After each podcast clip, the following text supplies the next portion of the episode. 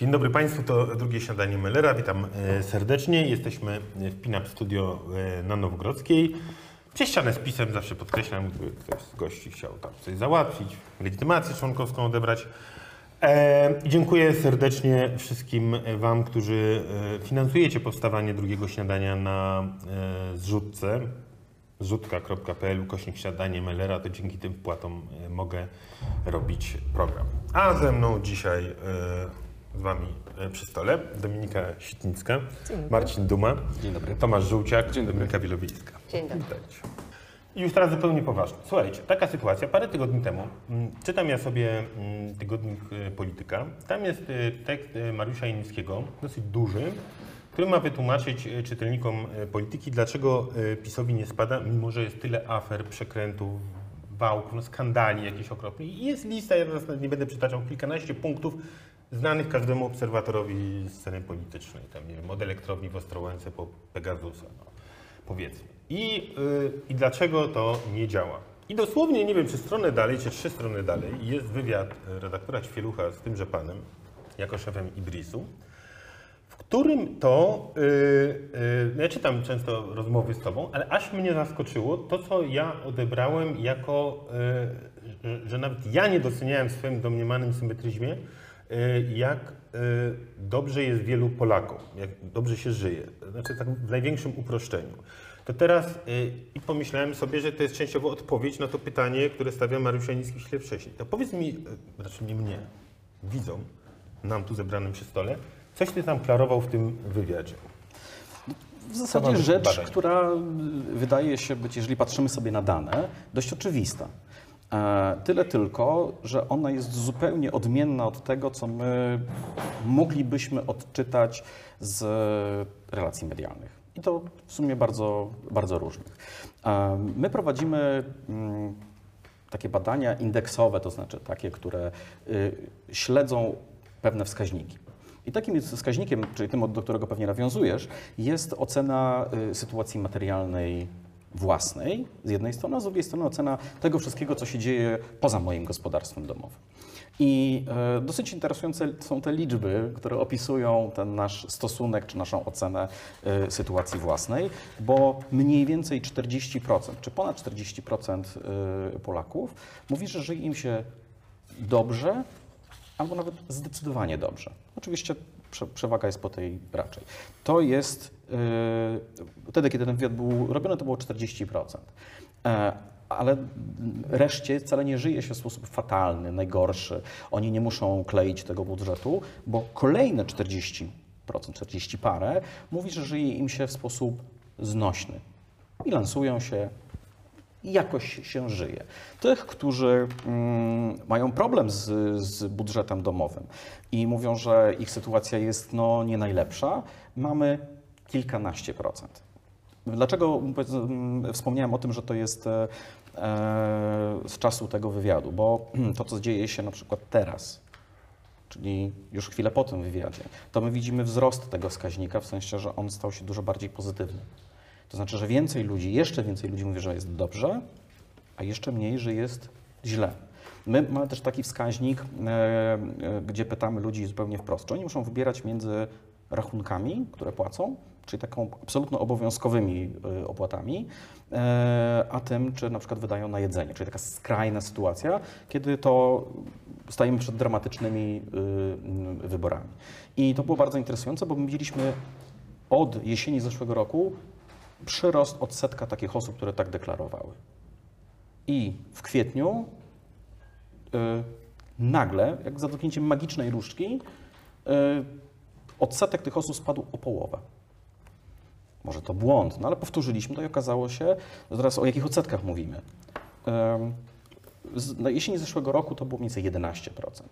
W lutym, marcu to było 18%, czyli ogromny wzrost. W kwietniu wróciliśmy do 10%. Także to nie jest tak, że bieda w Polsce, czy też takie dramatyczne wybory, ludzie, którzy stoją przed dramatycznymi wyborami, nie istnieją i wszystkim żyje się fantastycznie. Ale przytłaczającej większości Polaków żyje się albo dobrze, albo co najmniej znośnie, czyli w ramach tego, co oni by e, chcieli. I być może tą odpowiedzią na to, dlaczego ten PiS nie chce zacząć spadać. Chociaż to nie jest do końca prawda, bo tak naprawdę to PiS spadł. I to bardzo dużo, tylko nie chce spadać dalej. No bo pamiętajmy, jakie notowania miał PiS w 2019 roku, czy nawet w 2020 w trakcie y, wyborów prezydenckich. To było 40 plus. To jeśli mogę tutaj wrzucić tylko dwa wątki i poprosić Was o interpretację. To znaczy, je- jeden jest taki, że mnie jeszcze zaskoczyło w tym, co mówię. Znaczy, zaskoczyło, nie zaskoczyło, ale zwróciło uwagę, że e, o ile wyborcy PiSu, co normalne, uważają, że w Polsce jest dobrze i im jest dobrze, to że wielu, jakiś znaczący procent wyborców opozycji, e, antypisowskiej opozycji, uważa, że ogólnie jest źle, ale przyciśnięci mówią, że im jest dobrze. A y, jeszcze bardziej dociśnięci to mówią, że nie wiem, emerytom, takim grupom, takim grupom jest źle, ale znowu, kiedy dochodzi do nich, oni mówią, nie no, nam jest dobrze. To jest jedna rzecz. I druga, i to jest, druga to jest takie moje pytanie teoretyczne. Się, czytając te, te wyniki i tak w ogóle patrząc na to, co się dzieje, to zastanawiam się, czy gdyby PiS nie był tak odjechany w sprawach ideolo, czyli mieszanka po prostu jakiegoś fundamentalnego katolicyzmu, wiadomo, sprawy kobiet, aborcji, nacjonalizm, no można powiedzieć, to by wtedy nie był PiSem, ale gdyby był bardziej taki Orbanowy, na Węgrzech aborcja jest legalna, związki partnerskie są, więc gdyby był bardziej Orbanowym PiSem, to stawiam tezę, że miałby 60%. Nie, nie, nie tezę, znak zapytania. Że miałby wtedy w tej sytuacji, która jest w Polsce 60%. Ja się teraz zamykam. Proszę. To wasze. Dominiko Wielowiejsko. Bardzo dziękuję. Proszę cię bardzo. Y, Myślę o tym w ten sposób, że rzeczywiście mm, przez te 30 lat zbudowaliśmy system, w którym ludzie funkcjonują względnie przyzwoicie. Oczywiście są osoby niezamożne, które się borykają z e, problemami mm, dnia codziennego. Natomiast y, tutaj jakby mm, problem sprowadza się do czegoś innego. Na co dzień duża część z nas uważa, e, że żyje się nam w miarę wygodnie, mm, mamy pieniądze, jest system, który jakoś tam działa, zabezpiecza nasze potrzeby, ale mamy też poczucie swego rodzaju zagrożenia. Na przykład ja myślę o tym, że jeżeli moja córka zajdzie w ciążę, nie daj Boże odpukać w niemalowane, okaże się, że to jest ciąża z problemami i ja stanę przed takim oto wyborem, czy faktycznie e, zdawać się na Państwową Służbę Zdrowia, że ona zareaguje w razie gdyby coś się działo złego, czy jednak od razu pojechać do Czech czy do Niemiec, żeby, e, no właśnie ze strachu przed przypadkiem Izabeli z Pszczyny. E, Bo po prostu Polsce ryzyko błędu lekarskiego przy okazji trudnej ciąży gwałtownie wzrosło. E, I to prawo, które obowiązuje jest barbarzyńskie, to znaczy ono stawia lekarzy w bardzo trudnej sytuacji. Więc e, czym innym jest e, sytuacja, w której my codziennie prawda, borykamy się z rozmaitymi problemami, ale generalnie uważamy, że żyje się nam bardzo dobrze, a jeszcze jak widzimy naszych przyjaciół Ukraińców, to, to naprawdę nasze życie jest cudowne.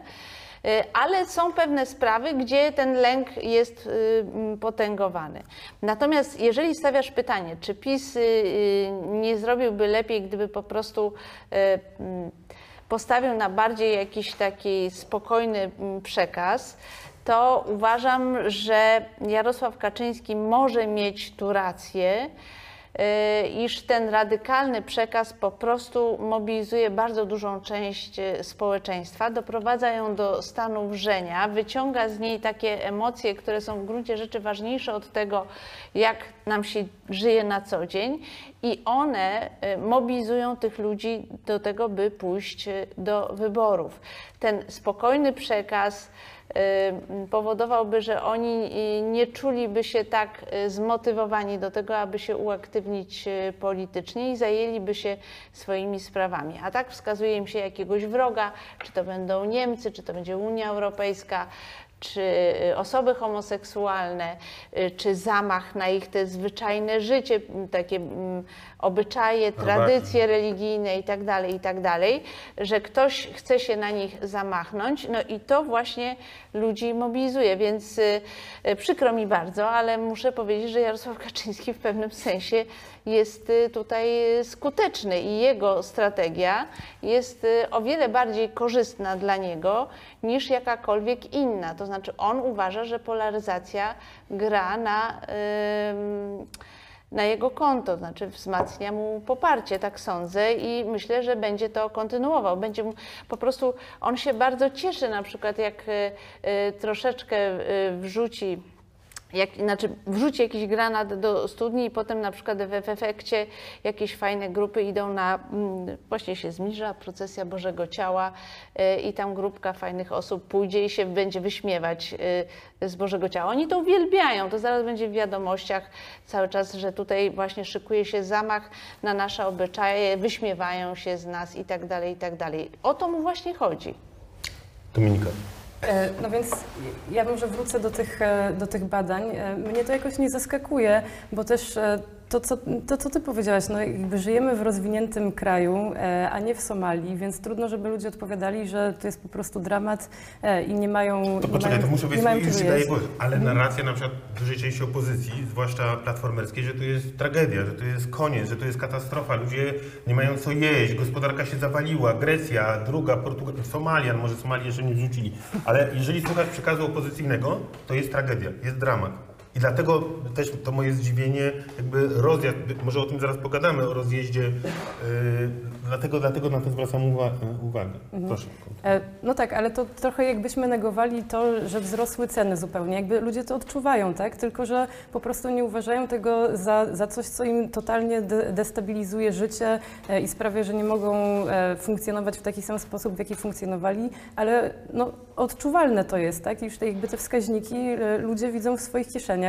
E, I też e, gdybyśmy, podejrzewam, że jakbyśmy pytali w jakichś innych krajach, e, no nie wiem, Europy Zachodniej, no to też ludzie są zadowoleni ze swojego życia. I to możemy spytać, to, to w takim razie dlaczego rządy się tam zmieniają, tak? No jakby zawsze może być lepiej.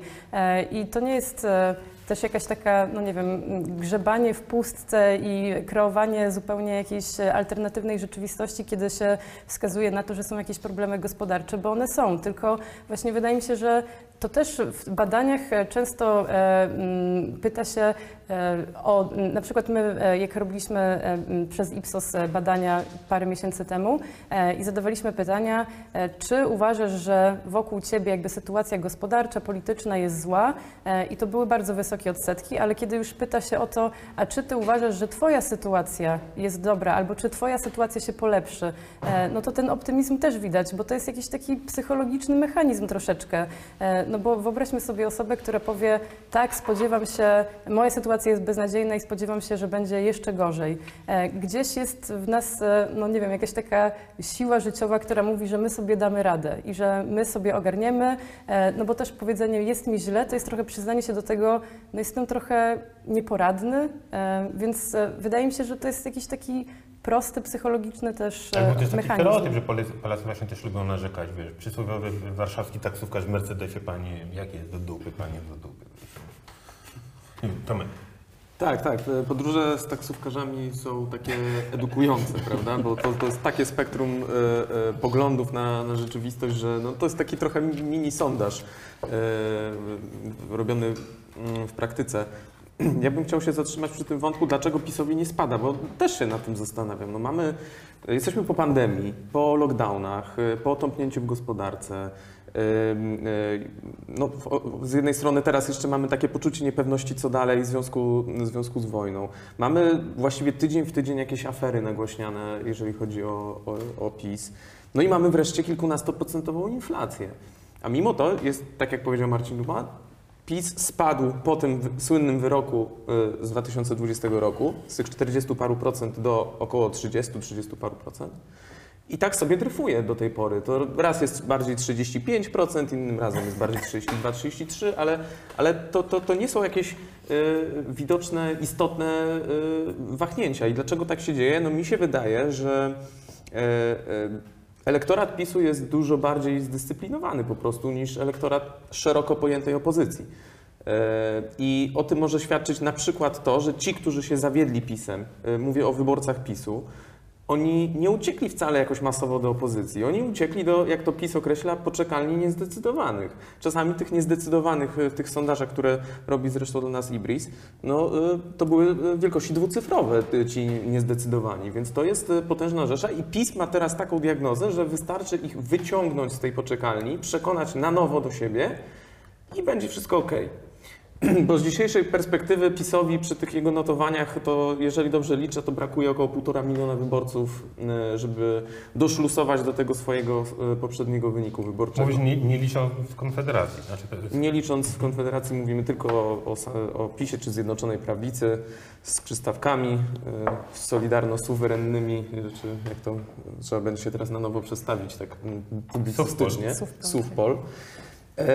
I wydaje mi się, że tutaj jest, e, e, że to jest efekt polaryzacji bańkowości. To znaczy, ci, którzy e, popierają PiS, oni z jednej strony są w stanie zracjonalizować pewne błędy, które popełnia ta ekipa, albo e, czują się przekonani na przykład opowieścią o putinflacji, tak? czyli ile Putina mamy w inflacji, na ile to jest wina e, Morawieckiego i jego rządu, Glapińskiego, a na ile to jest po prostu e, e, splot jakichś e, niekorzystnych e, okoliczności.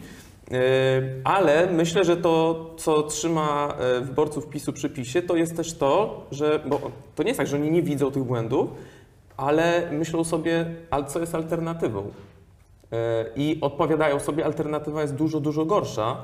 E, No i dopóki opozycja nie, nie będzie potrafiła zmienić klimatu opowieści, chociażby o tym, w jakiej formule startuje, no to y, ja nie wróżę tutaj sukcesu. Zresztą w ostatnim sondażu, który publikowaliśmy, który zrobił dla nas Ibris, my przeliczyliśmy poparcia procentowe na mandaty kalkulatorem doktora Onasza i tam wychodziło opozycji, że ma 231 mandatów zsumowana opozycja.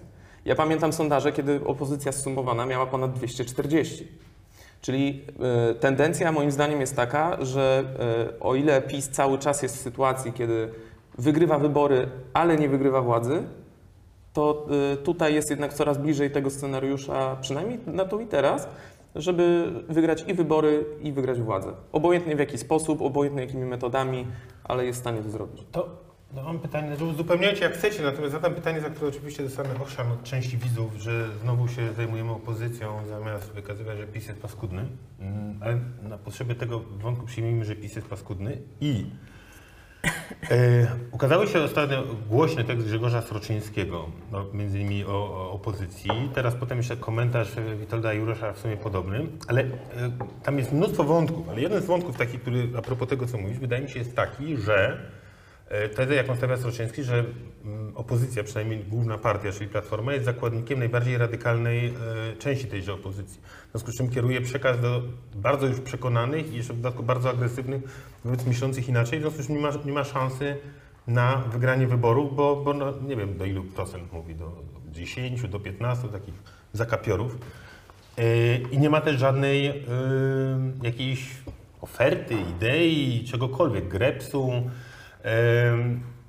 No dobra, no, no i zgadzacie się, nie zgadzacie, macie pomysł, może jest lepiej niż jest, a może to jest faktycznie taka moda, żeby jechać po tej opozycji. Ja się, ja się zgadzam o tyle, że od kilku miesięcy e, tak z boku można mieć naprawdę wrażenie, że opozycja jedyne czym się zajmuje to jest najpierw awantura o to, czy iść w jednej liście, czy nie i to media bardzo, bardzo podbijają, a teraz z kolei mamy awanturę dotyczącą marszu i to naprawdę jest jakiś taki przekaz, e, który osoba, która sobie na to patrzy z boku nie jest jakoś tam super zaangażowana Muszą marszu śledzi... 4 czerwca. Tak, Kto tak, pójdzie, tak, czy tak, kto nie tak. pójdzie. Tak, no bo, no bo jakby mówi się o tym, e, to jest odwieczny taki, e, taki greps, że opozycja nie ma, nie ma programu i tak dalej, i tak dalej. E, No więc e, oczywiście są jakieś tam spotkania, nie wiem, Platforma jeździ sobie, e, czy Koalicja jeździ sobie po Polsce, rzuca różnymi pomysłami. Jak się wejdzie na stronę, to oczywiście nie ma tych pomysłów spisanych nigdzie, bo trzeba po prostu śledzić na bieżąco i słuchać tego wszystkiego, ale to, co się przebija do mediów, jak, jak sobie wejdziemy na jakieś tam największe dzienniki, czy,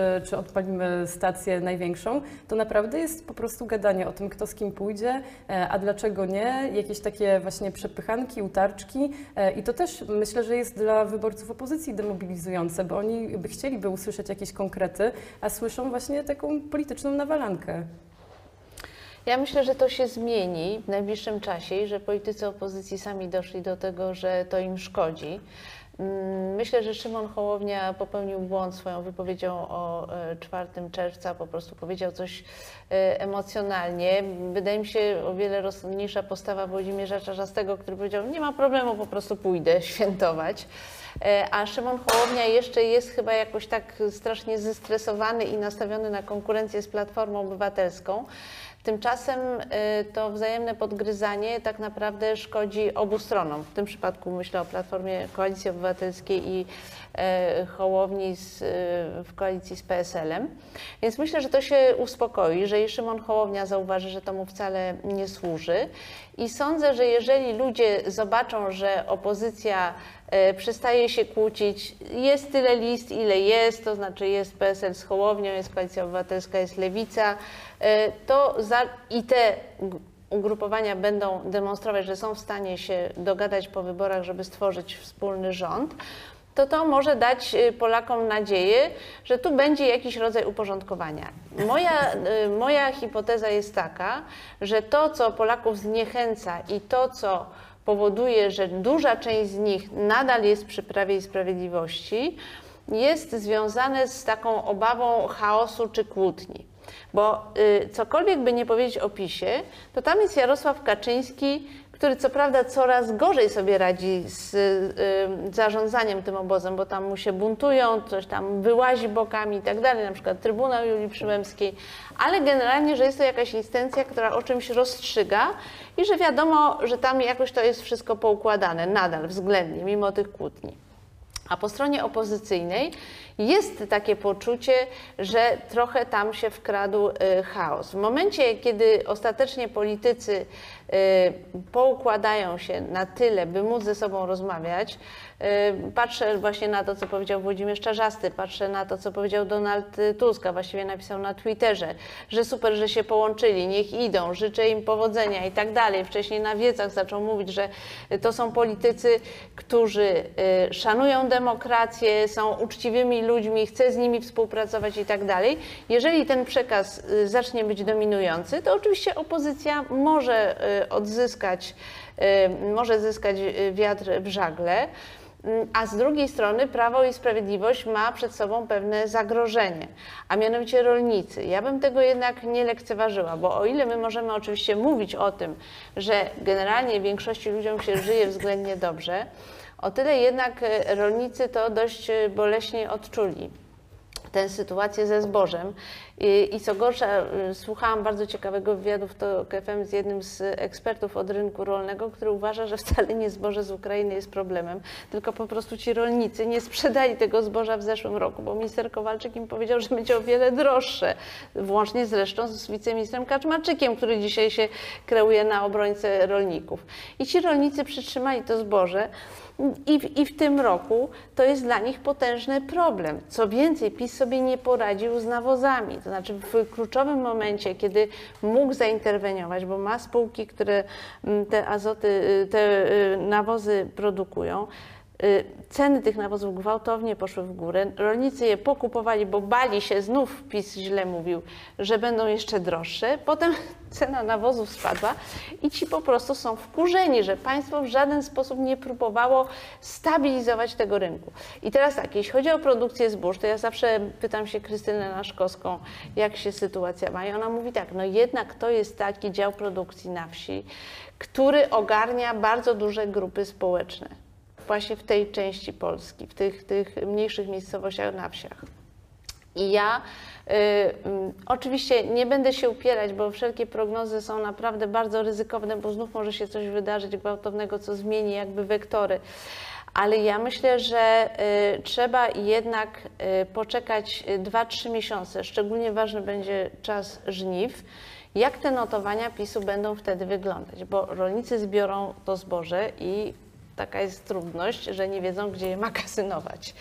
I to powoduje swego rodzaju irytację. I oczywiście ja nie uważam, że ci ludzie, ci rolnicy, którzy głosowali na PiS, natychmiast się przerzucą na y, opozycję. Ja bardziej jestem skłonna uważać, tak ostrożnie prognozować, że oni po prostu nie będą chcieli y, w ogóle głosować. To znaczy po prostu będą źli i generalnie będą źli na wszystkich polityków i zostaną w domu, na przykład.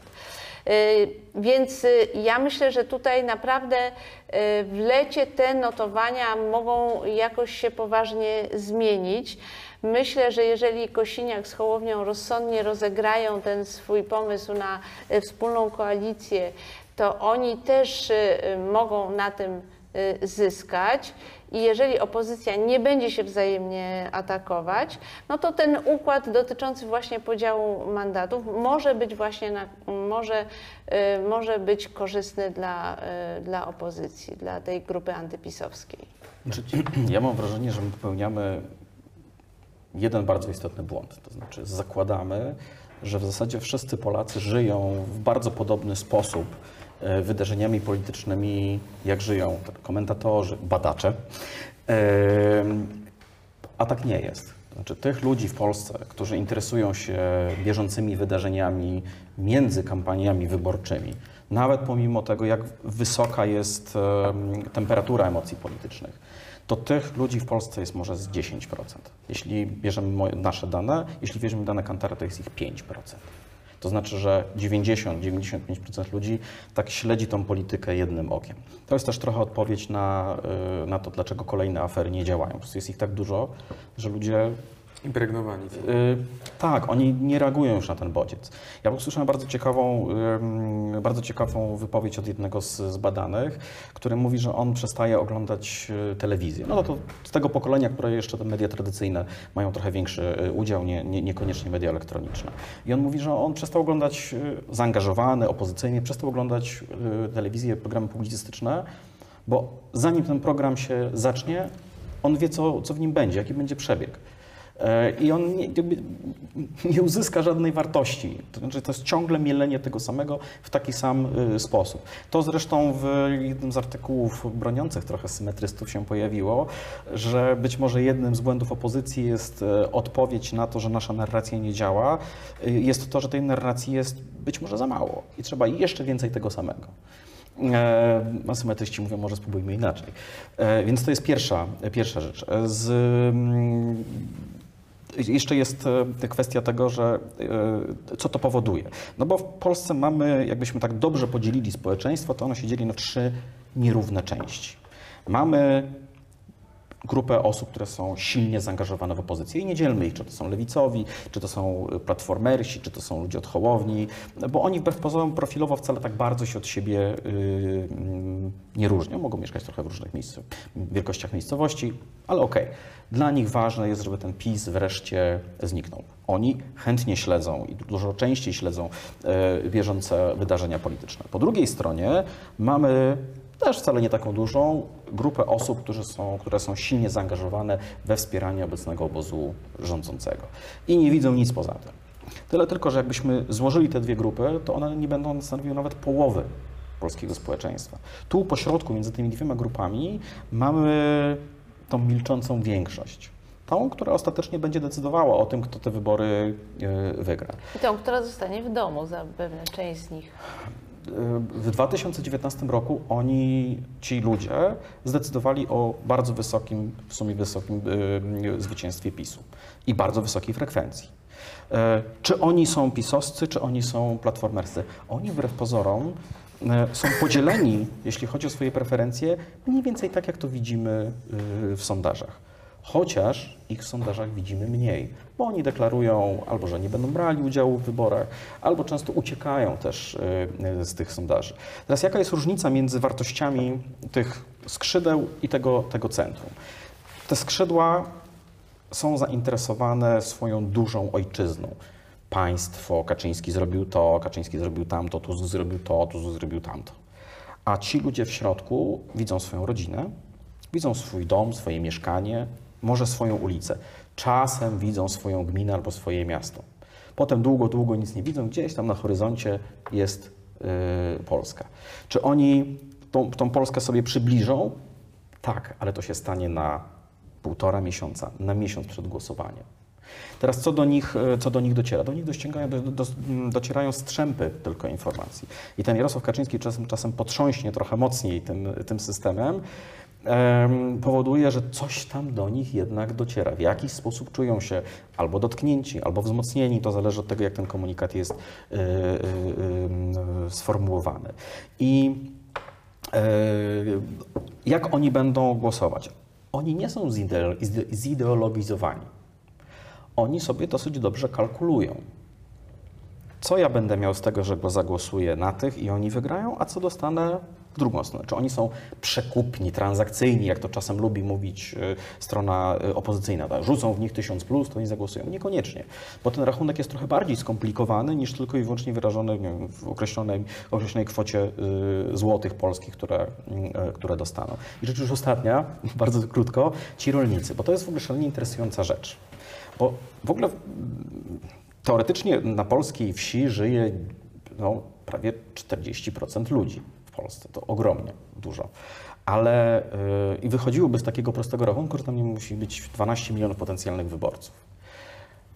Ale rolnicy, tacy, którzy utrzymują się z produkcji rolnej, to jest w Polsce 400-450 tysięcy ludzi tylko. E, Jakbyśmy oczywiście dzielili jeszcze na produkcję, którą robią, to okazałoby się, że te liczby dotyczące tych, którzy produkują zboże jest pewnie trochę, trochę mniej. Tych, których stać na to, żeby to zboże przechowywać, pewnie jest jeszcze mniej. Natomiast wydaje mi się, że to, co PiS zrobił, to znaczy bardzo gwałtownie zareagował. To był strach, że opowieść o tym, że ci, którzy byli dowa- niedowartościowani przez całą trzecią RP, a teraz proszę bardzo, my Wam y, oferujemy godność, lepsze życie, że ta, że ta opowieść, ta obietnica zostanie w jakiś sposób y, mm, ulegnie, y, ulegnie erozji.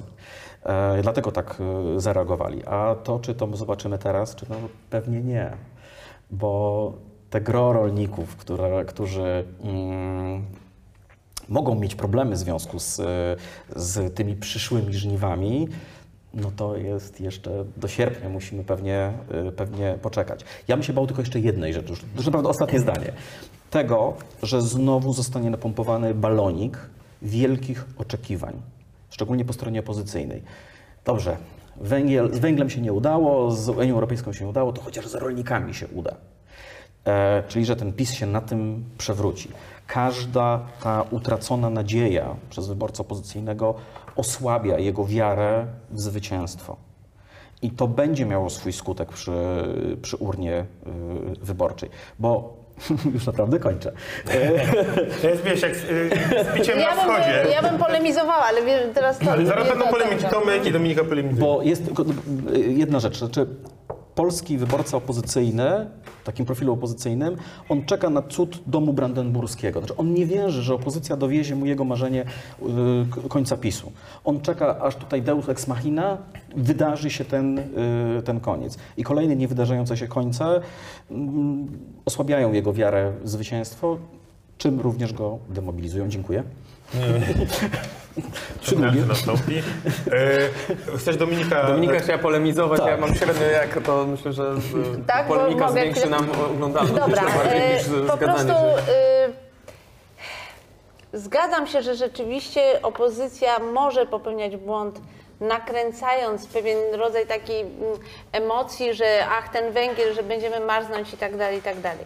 Nie zmienia to jednak postaci rzeczy, że wiele osób było zdenerwowanych tym, że musi stać w kolejce po ten węgiel i biegali z miejsca na miejsce go szukając i to jakiś ślad pozostaje. Być może to jest duża część tych osób, które w ogóle nie chodzą do wyborów, bo powiedzmy sobie otwarcie, frekwencja u nas wyborcza nie jest jakoś nadmiernie wysoka. To po pierwsze. E, Jednak nawet jeżeli uznamy, że grupa tych producentów rolnych nie jest zbyt duża, to ona jest znacząca, ponieważ to jest grupa aktywna. Ona ma rodziny, ona ma pracowników, ona finansuje rozmaite rzeczy na wsi i ich niezadowolenie może się przekładać na większą grupę. Stąd ta histeryczna reakcja PiSu, moim zdaniem histeryczna, ale też słuszna z punktu widzenia interesów PiSu. To znaczy to hasło pod tytułem zatrzymujemy wszystkie pociągi z ukraińskim zbożem, co nie ma kompletnie żadnego znaczenia praktycznego tylko i wyłącznie symboliczne, bo oni zaraz te granice otworzyły, ale Kaczyńskiemu nie o to chodziło. Chodziło o wysłanie bardzo silnego sygnału, że reagujemy. Nie ma znaczenia, że on nie ma żadnych praktycznych y, skutków. Y, tak naprawdę o tym, czy to, o czym mówi Marcin Duma, czy to się objawi w, w lecie ta niechęć do, do PiSu czy nie. Wiele zależy od tego, e, w jaki sposób te przepisy, które PiS teraz wprowadza, e, sprawią, że rolnicy poczują się pewniej i faktycznie będzie gdzie magazynować to zboże i tak dalej, i tak dalej. Nie wiem, jak na poziomie praktycznym PiS sobie z tym poradzi, bo y, y, rzeczywiście jest tak, że ludzie w dużej mierze patrzą na to, y, jak im się wiedzie w danym momencie, czy państwo spełniło ich oczekiwania, czy też nadal się borykają z jakimiś problemami. Y, Moja polemika y, mm, się do tego, że moim zdaniem nie ma większego znaczenia, czy opozycja nakręca taki rodzaj e, histerii, że będzie tragedia, a w końcu tej tragedii nie ma. Ja bym postawiła hipotezę, że to nie ma większego znaczenia, że generalnie zbiorowa emocja jest taka, że patrzę na to, jak, co się dzieje w moim otoczeniu e, i czy mam z tym problem, czy nie. I powtórzę jeszcze raz moją tezę, czy grupa, która aspiruje do przejęcia władzy jest uporządkowana i pogodzona, czy się kłóci ze sobą. Moim zdaniem to ma olbrzymie znaczenie, ponieważ y, myślę, że także w Polakach narasta takie przeświadczenie, także w tej grupie mobilnej, która nie jest bardzo zide- zideologizowana, że bardzo dobrze jest wymienić władzę co 8 lat. To dobrze robi, tym bardziej, że to nie jest tak, że na ludzi nie działa ten przekaz, że oni wszyscy y, cały czas y, pompują pieniądze publiczne do własnych kieszeni i tak dalej.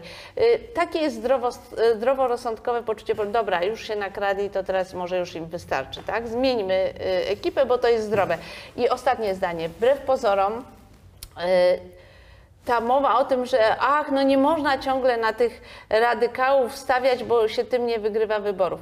E, Chcę powiedzieć tak, żadna partia nie może nie dopieszczać radykałów, bo oni są źródłem także e, dodatkowych głosów. Oni są tymi ludźmi, którzy idą i mobilizują Dlatego 3-4 Mencen nie osoby wyrzucił do tej pory. Brauna, tak? Bo to zawsze te dwa, Tak. dwa, Dwa, trzy trzy punkty. Ten radykał, ten Tak, radykał, tak. który jest wkurzony na PiS i opowiada y, i ma takie same poglądy jak Roman Giertych i opowiada niestworzone rzeczy, on ma tę zaletę, że on w swoim otoczeniu, ponieważ jest tak wściekły, to zmobilizuje na przykład pięć osób dodatkowo, w tym swoją żonę, Może która jest kompletnie Może też apolityczna. innych ludzi. Nie, właśnie moim zdaniem nie odstrasza. Nie ma tego znaczenia. Y, y, Ja uważam, że po, to zarówno Jarosław Kaczyński, Poczekaj, to jak i muszę Donald Tusk... wejdę się w to. Y, Przed 15 roku, rokiem PiS chował radykałów. No, symbolem tego było No bo- udawanie, że Gowin będzie ministrem, a nie Macierewicz. Oni byli przyjaźni, uśmiechnięci, tego się mogło. A teraz opozycja pokazuje, znaczy Platforma pokazuje wściekłą twarz. Znaczy to jest, wiesz, Ale tu nie ma żadnego udawania, tu po prostu, wiesz, gierty, Jest kurde. tak, że oni mobilizują też tę drugą stronę, więc to jest jakby zawsze Tak, i to jest oczywiście wyścig na mobilizację, to jest prawda. Natomiast y, chcę powiedzieć, że PiS miał. Tomasz Poręba, szef sztabu PiSu y, z wyborów y, europejskich w 2019 y, 19, tak. tak. 2019 roku powiedział tak. No i co? Mówiliście, że mamy schować Jarosława Kaczyńskiego, mówiliście, że mieliśmy uspokoić przekaz, mówiliście, że mamy być bardziej radykalni, a myśmy wystawili Jarosława Kaczyńskiego, przypomnieliśmy wszystkie nasze hardkorowe pomysły i PiS miał rekordowy wynik w wyborach europejskich. To tak prosto nie działa, że y, schowasz radykałów i na pewno wygrasz. Znaczy, nie mówię nawet, No że to- schować, ale mam wrażenie, że Platforma wręcz epatuje radykałami. Znaczy, że po prostu... e, Nie, e, ona mówiliśmy o Sroczyńskim, zaspokaja- no, e, Roman Giertych, który mówi Sroczyńskiemu, Marcin, że po wyborach nie będzie dla niego miejsca. Ona No, do zaspokaja, no. ona zaspokaja emocje swoich najbardziej radykalnie antypisowskich wyborców, ponieważ chce ich utrzymać we wrzeniu, tak żeby oni promieniowali i mobilizowali inni. Tak I myślą. może zniechęcić umiarkowanych, którzy po prostu... Tylko, że właśnie, bo, bo tam jest e, jakby w tej, w tej subkulturze tych najbardziej radykalnych zwolenników e, Platformy, e, no tam jest ten drugi efekt, że oni rzeczywiście straszą ludzi jakby w środku, w bańce e, wyborców opozycji, bo tam jest taka bratobójcza walka, oskarżanie się, że tu ktoś współpracuje z PiSem, dziennikarze są obdzwonieni, że naprawdę Ty jesteś wrogiem osoba... po prostu totalnym. Ty jesteś nie po wiem, prostu że symbolem jestem wrogiem. piekieł Myślę, i szatanem po prostu. naprawdę wiesz. jakby wszyscy byliśmy obdzwonieni, Przyjmuję to. wiadomo, ale że wydaje mi się, że jakby to zasiewa jakieś takie właśnie spiskowe myślenie, e, prześladowanie jakieś, e, no, że, to, że jednak to jest e, jakoś tam ob- demobilizujące też. No, Ja się, ja się nie zgadzam z tym. Znaczy, ja uważam, że e, obsługa radykalnych wyborców nadal jest w interesie obu partii i PiSu i Platformy Obywatelskiej i to Tylko, że wcale ci radykałowie strzelają jakby do swojej bańki. To Znaczy, jest słuchaj, radykałowie Platformy, czyli silni razem mówiąc po, po Wprost, imieniu, tak. dla nich wrogiem nie jest PiS numerem jeden. Ty jesteś wrogiem, ty jesteś wrogiem, ty jesteś wrogiem, ty jesteś wrogiem, o sobie nie wspominałem. No Piaseckiego to by wsadzili, Sroczyńskiego to, nie wiem, przynajmniej do, do wiesz, wysłaliby do Izraela albo na Madagaskar. To jest masakra. Znaczy, Tak, ale to jest wąska grupa i wy wąska, czas ale myślicie, słuchaj, oni są to, kokietowani co przez Twitter- szefostwo Platformy, oni zastraszają dziennikarzy, wiesz, żądają wyrzucenia z pracy. To nie są żarty. Znaczy, A to ja jest... uważam, że to jest tylko coś, co się rozgrywa w bańce i nie przedostaje się tak naprawdę, a raczej tylko strzępy do tej dużej grupy ludzi, która się zajmuje swoimi sprawami i ewentualnie uaktywnią się w wyborach. Ja nie uważam, żeby to miało aż tak A gierty grożą znaczenie. Sroczyńskiemu? To nie, Nie. jest anonimowy koleś. No. Też y, uważam, że A to nie Sikorski, ma... który mówi o jakichś rozbiorach Ukrainy. Wiesz, no. Y, Też uważam, że nie ma to tak fundamentalnego znaczenia. Y, Znaczenie ma y, o wiele większe to, czy opozycja jest poukładana i tutaj minusem opozycji jest to, że Tusk nie był w stanie do tej pory wyrobić sobie y, mm, pozycji jedynego lidera, bo generalnie Polacy lubią, jak jest y, jeden lider, który trzyma całe towarzystwo dosyć krótko i y, zarządza, tak jak Jarosław Kaczyński przez dłuższy czas swoim obozem. I że wie, co ma robić, wie, co chce zrobić, ma plan i tak dalej.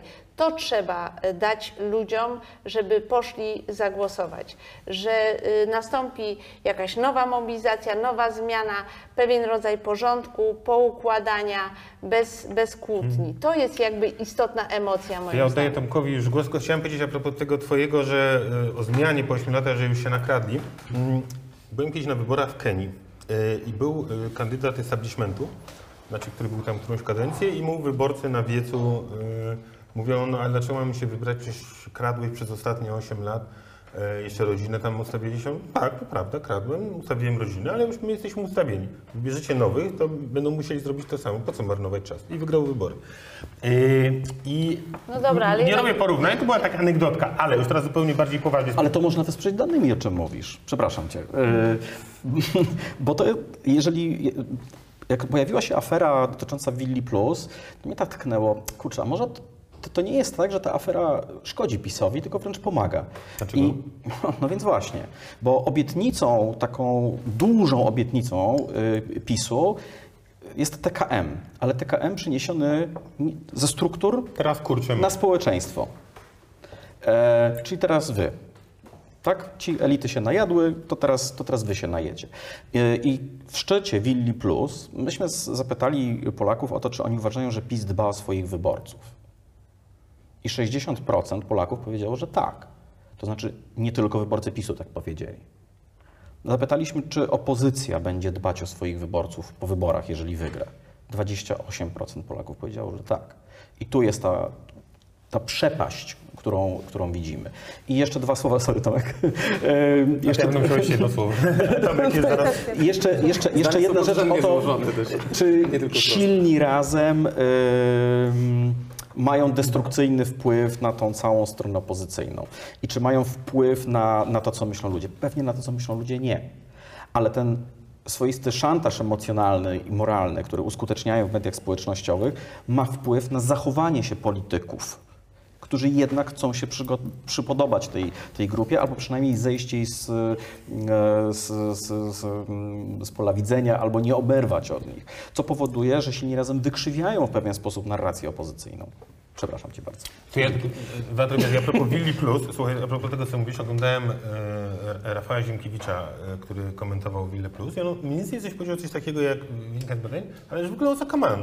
Znaczy, wcześniej przez ileś tam lat po prostu tamci rozdawali swoim e, i tak dalej, i tak dalej. My tak, zabezpieczamy się, nie, nie my, nie my, bo że PiS zabezpiecza e, swój, e, swój elektorat i wszystko jest spoko. E, I co się z tym że zapytałem ostatnio pewnego znajomego działacza, no tak, powiedzmy koalicji obywatelskiej gdzieś poza Warszawą. Pytam się, a u, na co u was PiS wydaje kasę? Nie mówię o wałkach, tylko mówię o na co puszcza. On mówi tak, koła gospodyń wiejskich, kluby sportowe, straż pożarna, drogi, przedszkola. Rozumiecie? Znaczy jakby, I to faktycznie obiektywnie, nawet mi pokazał, powiedz- zobacz, przedszkole, y, wiesz, y, y, zbudowane. Kiedyś, bo przepraszam, taka anegdota mi się przypomniała, którą opowiedział nam kiedyś ważny polityk PiS, że mm, kiedy była jakaś akcja wręczania czy doposażania y, z ochotniczych straży pożarnych, o których wspomniałeś, y, to y, jeden z tych strażaków powiedział, że no tak, że, że pompy dzielą się na stacjo- stacjonarne, mobilne i wyborcze. E, e, więc e, to rzeczywiście e, PiS stworzył taki bardzo dobry pod siebie skrojony model e, dystrybuowania tych dóbr. To już nie chodzi o, o programy typu Villa Plus, bo to jest jednak jakieś. e, Jest to jakaś patologia, tylko po prostu inaczej ukierunkowana, tak? Jeżeli były wcześniej, to były w zupełnie innym kierunku. Ta, ta wajcha była przecież zupełnie inaczej ustawiona. Ale e, PiS pewne zmiany dokonuje w sposób systemowy, tak? No zobaczcie, co się dzieje na przykład z dochodami samorządów. Gdybyśmy spojrzeli na ich strukturę, tam jest coraz mniej dochodów własnych, które są, e, no, które świadczą de facto o samorządności, tak? O autonomii finansowej jednostki na tyle, na ile może być gospodarzem, a nie takim administratorem czy zarządcą. E, I okej, PiS to stara się jakoś tam rekompensować. Zazwyczaj, y, jakby posłuchać samorządowców, to byśmy usłyszeli, że daje, ale za mało. Ale dlaczego to jest tak, że zabiera nam dochody własne, na przykład z PIT-u czy CIT-u, a oddaje poprzez jakieś y, centralne nabory, w których najwięcej do powiedzenia ma na przykład premier? E, Przecież premier w ramach programu inwestycji strategicznych, to jest taki program zakrojony na bardzo szeroką skalę, PiS pompował, wpompował w ten program tyle pieniędzy, że samorządy do tej pory mają jeszcze kłopoty gdzie nie gdzie z wydaniem pieniędzy z pierwszego naboru, a tych edycji było już pięć. A w pierwszym naborze to było 24 miliardy. Yy, I to pokazuje, że PiS jest w stanie, yy, no, centralizując pewne rzeczy, no, mieć jeszcze większy wpływ na to, komu da, a komu nie. To polecam tutaj takie były analizy na przykład profesora yy, Flisa i Swianiewicza, które pokazywały, że no, jakby nie patrzeć, jakby nie liczyć, wschód, zachód, Duda, Trzaskowski, duży, mały, yy, to zawsze w tych kategoriach wychodziło, że no jednak było skrzywienie e, w stronę tych gmin e, pisowskich lub zbliżonych do PiSu. I jeszcze kilka słów o opozycji, bo mm, często mówimy tutaj, no jak będzie poukładana ta opozycja, czy uda się jakoś sprzedać tę opowieść w sposób wiarygodny. Mm, nie wiem, czy widzieliście treść umowy koalicyjnej e, e, między Kosiniakiem a Hołownią. Nie. Tam jest, e, znaczy to bardziej przypomina moim zdaniem program wyborczy, taki bardzo, na takim wysokim po- poziomie ogólności. Tam nie ma takich smaczków, jak czasami wyciekają z umów koalicyjnych PiSu z jego koalicjantami, typu kto co nadzoruje, kto jaką fuchę dostanie i tak dalej. Ty- Tylko to jest taka bardziej wizja państwa. Ale tam w jednym punkcie stwierdza się, że powołuje się dwa odrębne sztaby wyborcze, które mają koordynować swoje prace. Znaczy, e, odważny moim zdaniem eksperyment, ale też świadczący o tym, że no... To jak w e, ostatnim odcinku sukcesji, kiedy wiesz... y, Ale nie mów, bo ja jestem dopiero w drugim sezonie. Spoiler alert. To tam, no... A swoją drogą, nie Znakomity wiem, czy serial. zauważyłeś, że Ken z sukcesji jest podobny do Kosiniaka Kamysza. Tak, to wszyscy... E, Tak, była... był Bo my z żoną mamy zawsze tak, że nazywamy e, bohaterów seriali e, na prawdziwym, Tak. o Władek znowu, oj Władek znowu, coś tam. Tak, a Tom to Andrzej Duda bodajże. E, No w każdym razie... Absolutnie. W każdym razie jest, jest trochę Oglądacie kłopot. razem? E, tak. Znaczy, no to co prawda dwa No sezony nie, no różnicy właśnie, między nami. Marcin jest do przodu. E, Ale nadrabiam, nadrabiam sukcesywnie, więc myślę, że niedługo będę na tym samym etapie. No w każdym razie pr- problemem opozycji jest to, że dzisiaj ta opowieść ma taki klimat, że albo idziemy wszyscy razem, albo to będzie totalna porażka, jakakolwiek inna konfiguracja, dwie listy, trzy listy. E, Ja bym oczywiście nie wykluczał jeszcze jednej listy, chociaż uważam, że bazując na e, sondażach, które my pu- publikowaliśmy, tam nigdy nie wychodziło, że jedna lista maksymalizuje wynik, jeżeli chodzi o przeliczenie na mandaty. Natomiast no jeżeli wyborca będzie przekonany, że jeżeli nie udało się stworzyć jednej listy, a mamy zamiast tego jakąś zbieraninę, mniejszą czy większą, no to może to traktować w kategoriach porażki, że nie dogadali się. Opozycja powinna, chcąc zwiększyć swoje szanse, e, proponować opowieść, że jeżeli pa- zapadnie decyzja, że tworzymy dwa albo nawet trzy bloki, no to nie dlatego, że się kłócimy ze sobą, tylko dlatego, że to właśnie jest ta- taktycznie najlepsze dla nas, że to nam daje największe, największe przewagi. Pamiętam było spotkanie z Donaldem e, Tuskiem, jedno z tych spotkań z sympatykami, z, z wyborcami e, i był taki starszy pan z kodu, który e, powiedział, że no problemem widać, to było w poprzednich wyborach, że PiS zasypuje, zasypuje wszystkich plakatami na prywatnych posesjach, na płotach, że, że na 10 plakatów PiSu przypadały 3 plakaty opozycji mniej więcej. I e, co więcej, e, nawet nie zawsze to był stricte PiS. E, Spójrzcie, jak na przykład w zeszłych wyborach Solidarna Polska, jak, jaki miała potencjał, skąd oni mieli te pieniądze? Znaczy, e, No wiemy, to akurat wiemy. E, tak, Specjalnie. z. No, Solidarna Polska ma tę sytuację, że e, i to często bu- buduje też taką frustrację u polityków PiSu, że no my musimy między sobą rywalizować, PiS z PiSem na listach wyborczych, a Solidarna wystawia, przepraszam, suwerenna, wystawia po jednym człowieku na, na te biorące miejsca i wówczas cały lokalny aparat SUV w polu, tak, SUV w polu działa na nich. Nie mogę się jeszcze do tego przyzwyczaić. wkręt mięs... Jeszcze, jedna, jeszcze jeden przykład, bo mi, mi osobiście brakuje w tej opowieści opozycji, y, jak ma wyglądać ta depisizacja. Y, Bo na razie to jest taka opowieść, że, że y, załóżmy premier Tusk, że on będzie miał w kancelarii premiera y, taki specjalny czerwony guzik, y, który wszystko zdepisizuje. E, Rzeczywistość nie jest taka prosta. E, Trzy posłanki Platformy, Opa Drewnowicz, Leszczyna e, i Gasiuk-Pichowicz prowadzą taką akcję Trzy Konkrety. Tam są pokazywane takie broszury, trzy takie obszary tematyczne i wypisane propozycje i jak rozumiem to jest takie zbieranie trochę takiego feedbacku ze strony ludzi, no w co pójść, a w co już tak niekoniecznie. Co grzeje, a co tak nie bardzo. No, jeżeli ja tam widzę postulaty typu odpolitycznimy Trybunał Konstytucyjny, no to ja się zastanawiam, ale jak? Jak to zrobić metodami demokratycznymi? E, Jeden z polityków Platformy powiedział e, kiedyś coś, co dla mnie osobiście jest lekko niepokojące, że to, na ile będziemy mogli sobie pozwolić, to zdecyduje skala naszego zwycięstwa wyborczego.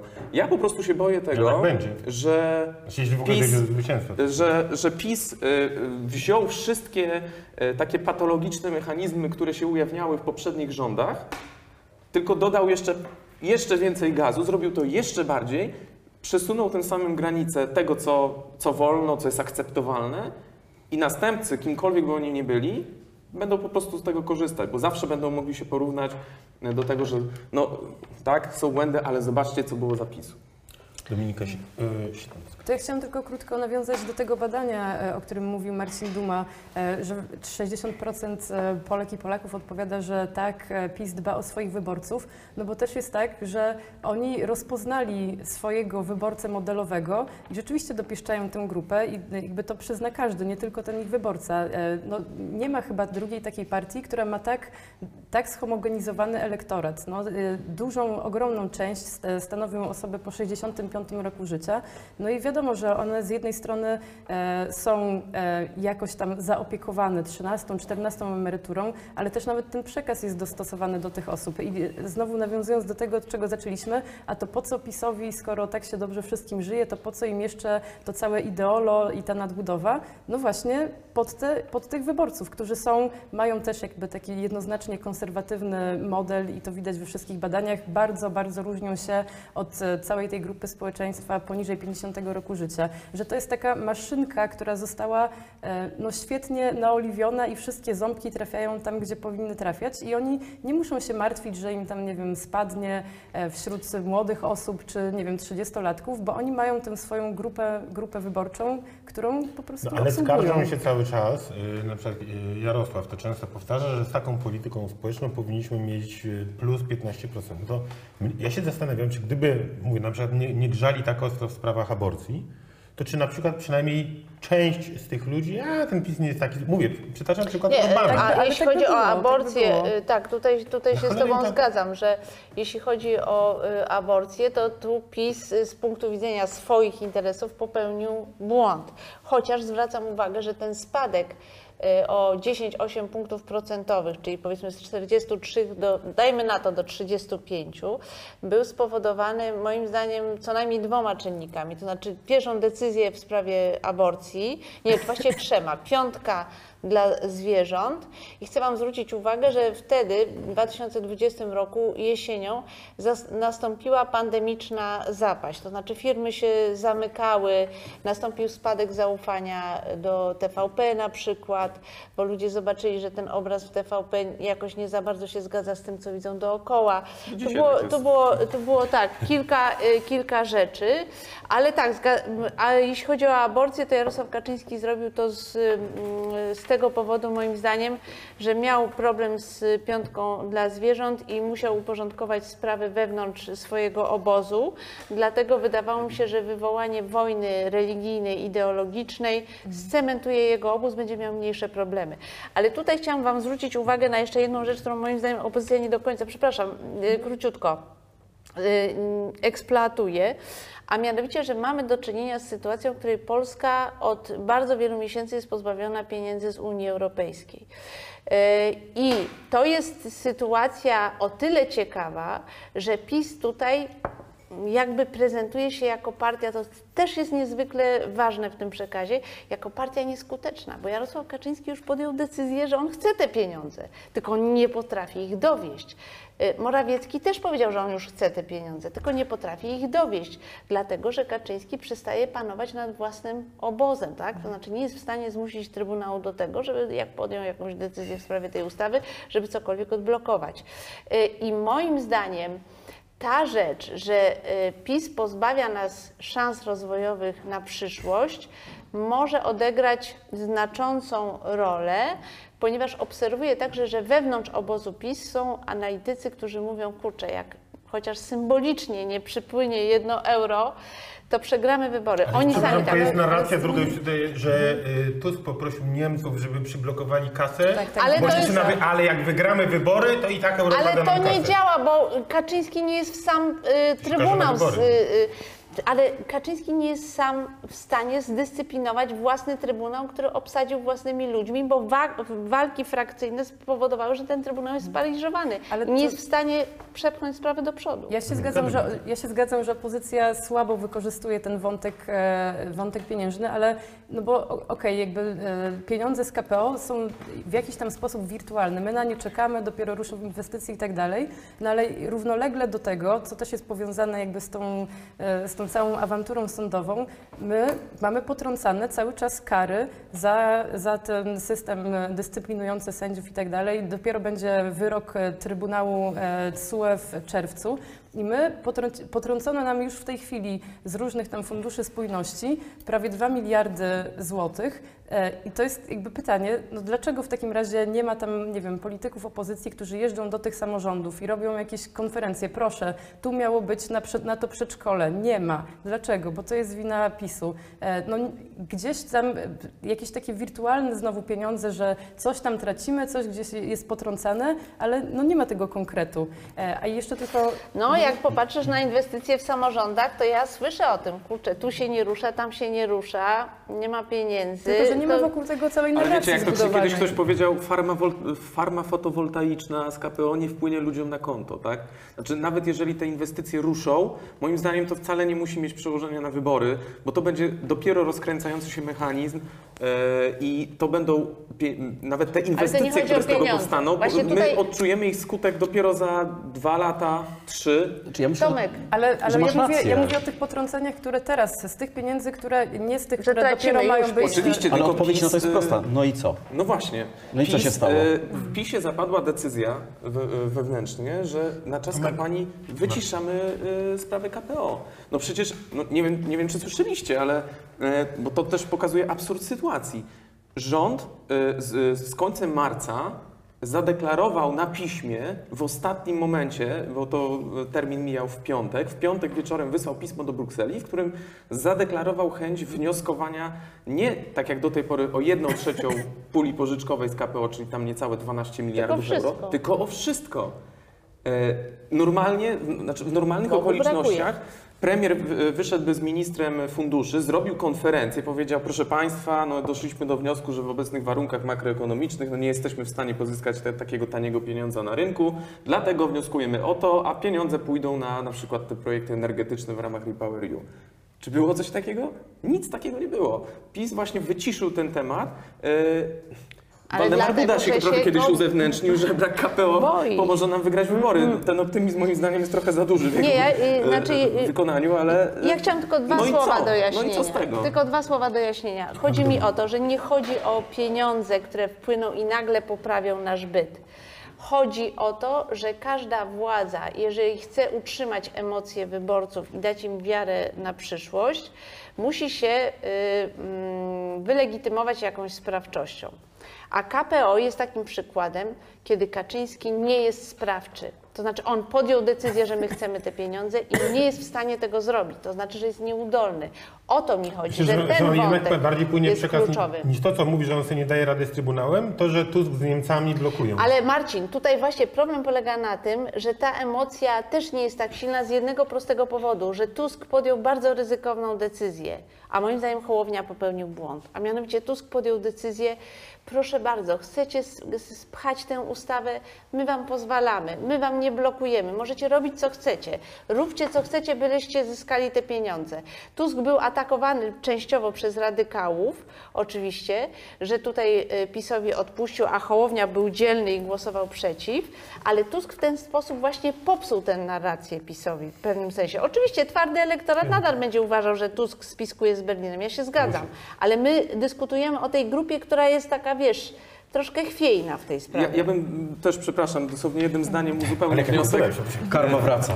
Karma wraca. Będziesz w tacy jak my? Nie, dobra, ja już, ja już siedzę, ja już Ja milczę, tylko ja- uzupełniając ten wątek e, pieniędzy unijnych, bo Dominiko wspomniałaś o, o no, Funduszu Spójności, o polityce spójności. I wydaje mi się, że tutaj potencjalnie PiS będzie miał problem, bo moim zdaniem temat KPO on bardzo skutecznie wyciszył. On medialnie już nie jest tak naprawdę e, tematem.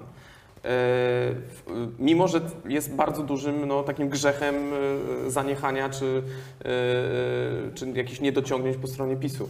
Natomiast moim zdaniem PiS może mieć taki problem z funduszami europejskimi, że e, zagrożone są też przecież pieniądze w, w jakiś tam sposób z polityki spójności, bo tam też rezonują te same problemy, które spowodowały blokadę pieniędzy z KPO, czyli praworządność, tak, e, stosowanie karty praw podstawowych itd.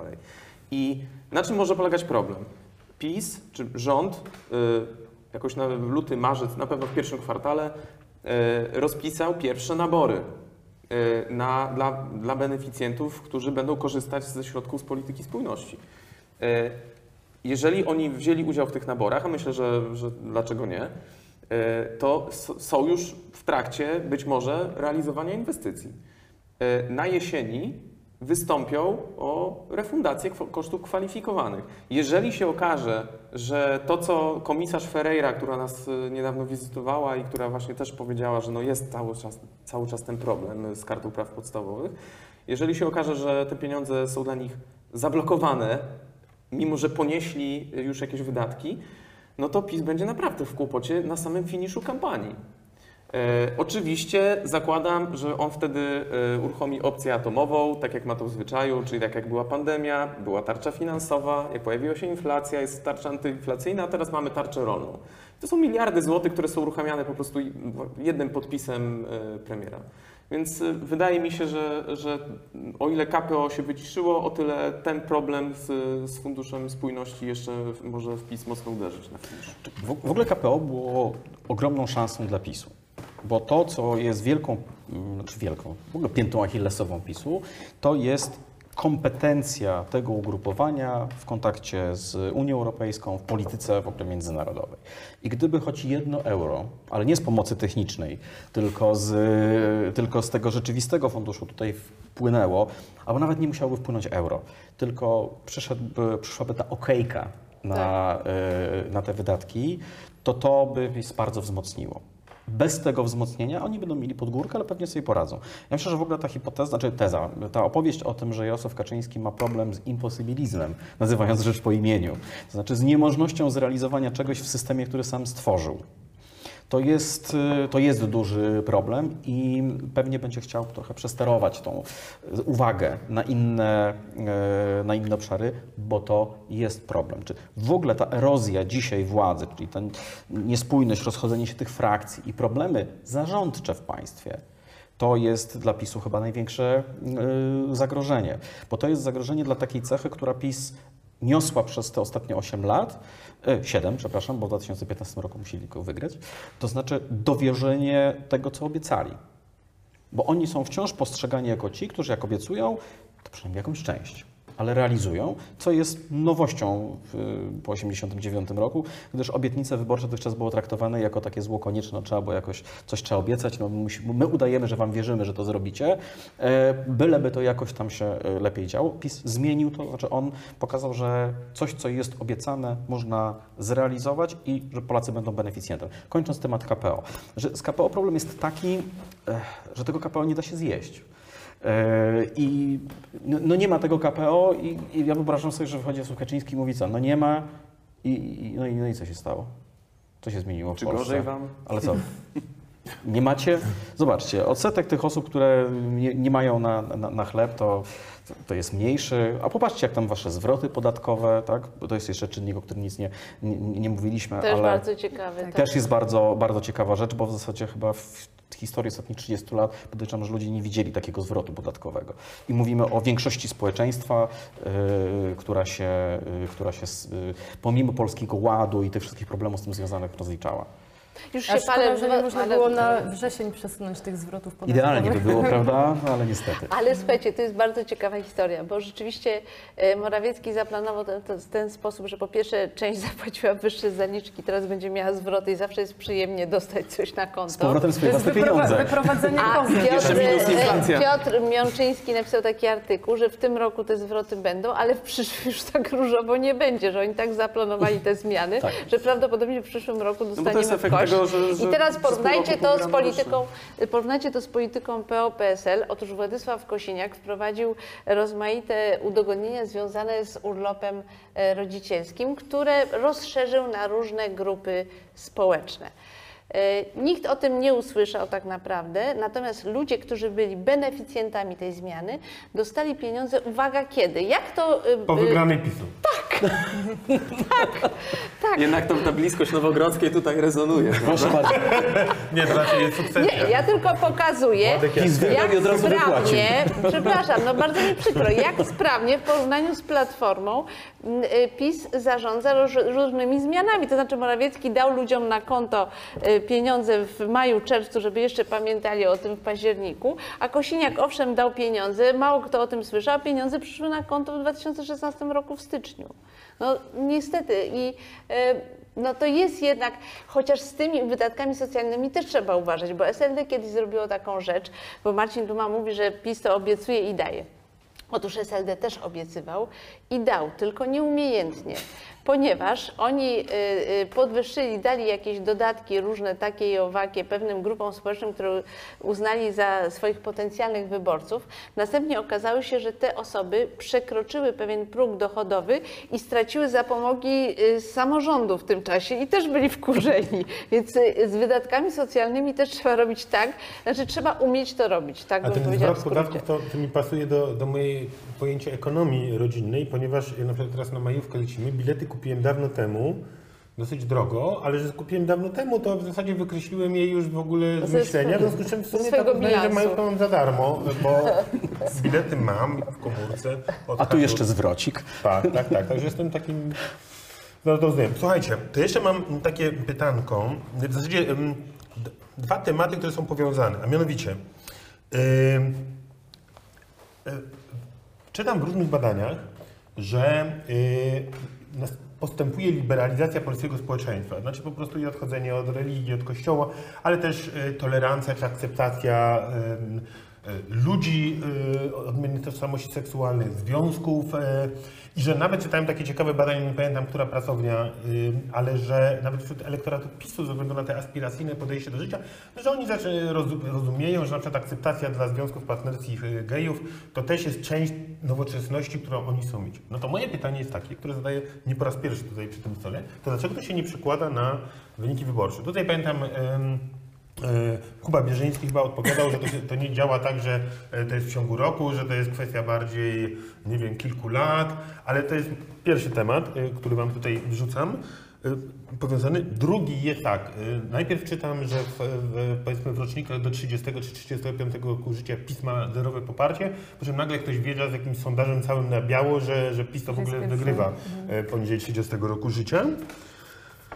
I, co, I trzeci element tego, wybierajcie z tego puzzla, co chcecie komentować. I trzecie to jest to, że jedna narracja jest taka, że jest taki, e, taki antagonizm, taka polaryzacja w Polsce, że w zasadzie gra nie toczy się o pozyskanie e, nowych wyborców, tylko mobilizację swoich, co już gadaliśmy o tym, i demobilizację przeciwnika. A jednocześnie tutaj kolega Duma na przykład mówi, że jest pokaźny, e, pokaźna grupa wyborców pomiędzy, no to czyli ja rozumiem, że można o nich walczyć.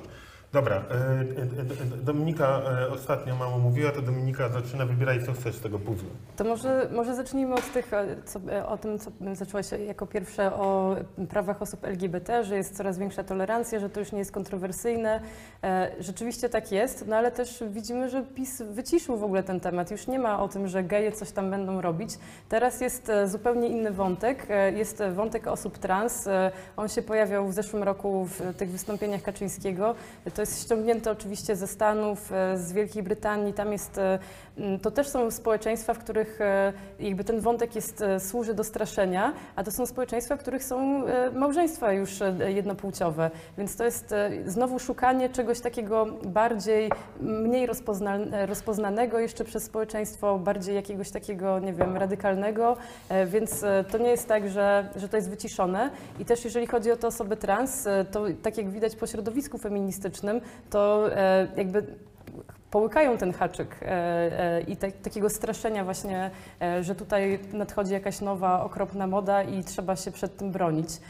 Więc to są no, troszeczkę Okej, zmienia się społeczeństwo, ale pojawiają się nowe strachy, tak można mniej więcej to określić. Ale też ciekawe jest z tą religią, bo innym takim radykalnym przykładem tego, że religia już nie do końca jest jak, jakimś takim motorem, który wyznacza, kogo popieramy.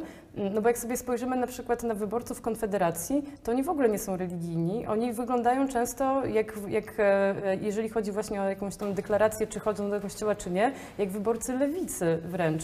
E, Też, nie wiem, popierają prawa osób LGBT e, w 50-60% chcą, żeby były związki jednopłciowe, że jakby takie rzeczy dotyczące właśnie spraw społecznych, tak szeroko to ujmijmy, już przestają być właśnie mm, no, taką, takie determinujące w naszych wyborach politycznych, że chodzi jednak e, o coś zupełnie innego, o taką historię, e, jakąś taką narrację, czy my przyniesiemy zmianę, nie wiem, e, podatkową, czy ogólnie będzie ci się lepiej żyło, że raczej, raczej tym się ludzie kierują.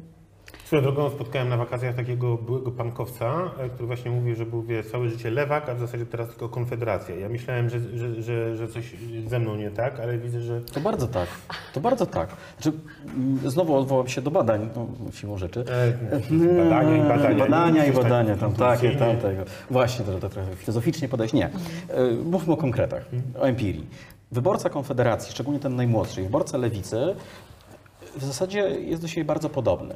Jedyna różnica, w sensie poglądów, to jest to, na czym mu bardziej zależy. Ten lewicowy będzie bardziej skoncentrowany na tych kwestiach cywilizacyjnych, kulturowych i powiedzmy tak, ten liberalizm gospodarczy będzie mniej istotny i wtedy będzie po stronie lewicy. Natomiast ten konfederata młody to będzie taki, który oczywiście chce być liberalny także w tej sferze y, y, kulturowej, ale ważniejsza jest dla niego ta sprawa tej, ta wolnorynkowa. E, To dobra, no to dlaczego on w ogóle głosuje na partię, która ma silny komponent narodowy?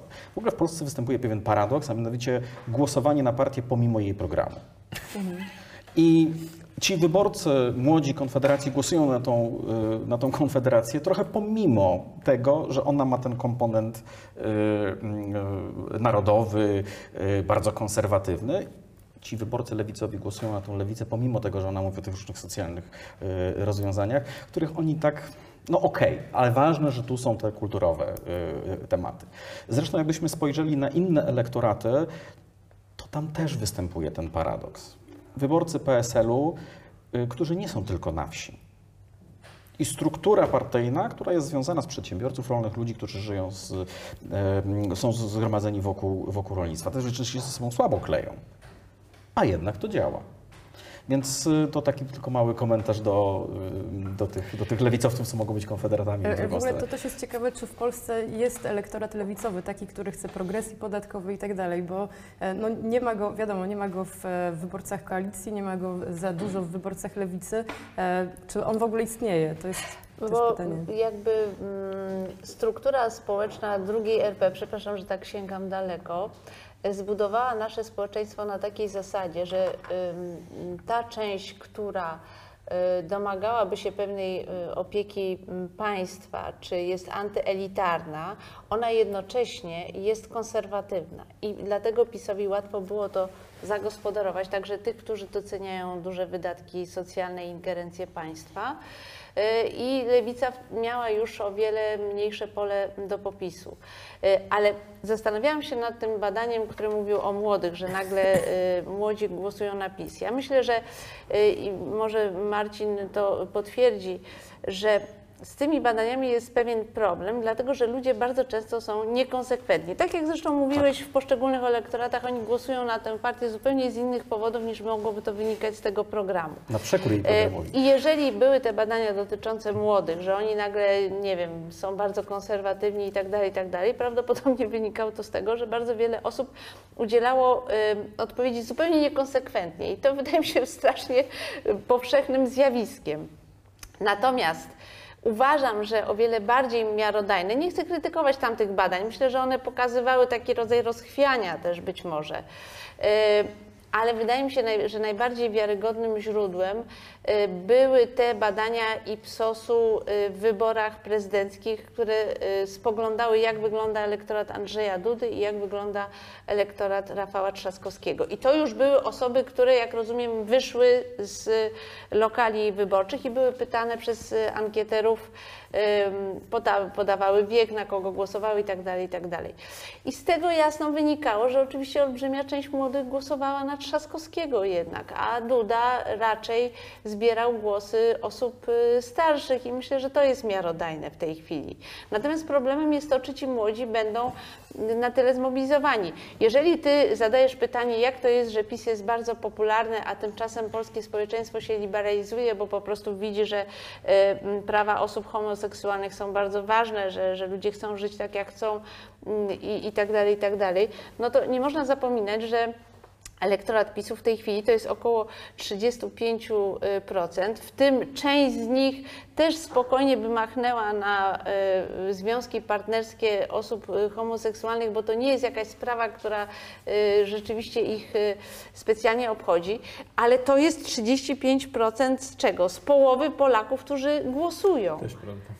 Więc y, jeżeli zapytasz całą populację, co sądzi na temat związków partnerskich, to prawdopodobnie pod wpływem tego, co widzimy w telewizji, o czym się rozmawia na ulicy i tak dalej, i tak to użyję brzydkiego słowa, to zjawisko, że są wśród nas osoby homoseksualne, zawsze było, były, jest po prostu y, oswajane i większość społeczeństwa to przyjmuje, a jednak 30% głosujących na PiS to jest jakaś tam mniejszość. Część z nich oczywiście i Konfederacji jest homofobiczna i to jakoś funkcjonuje i tak dalej. Natomiast y, y, myślę, że, że tutaj po prostu PiS rzeczywiście potrafi te lęki wykorzystywać i zawsze sięga po takie elementy, które są nowe i ludzi przerażają, właśnie jak tra- transpłciowość na przykład e, i będzie straszył, bo po prostu rodzice też się y, tego obawiają, bo y, młodzi ludzie często czasami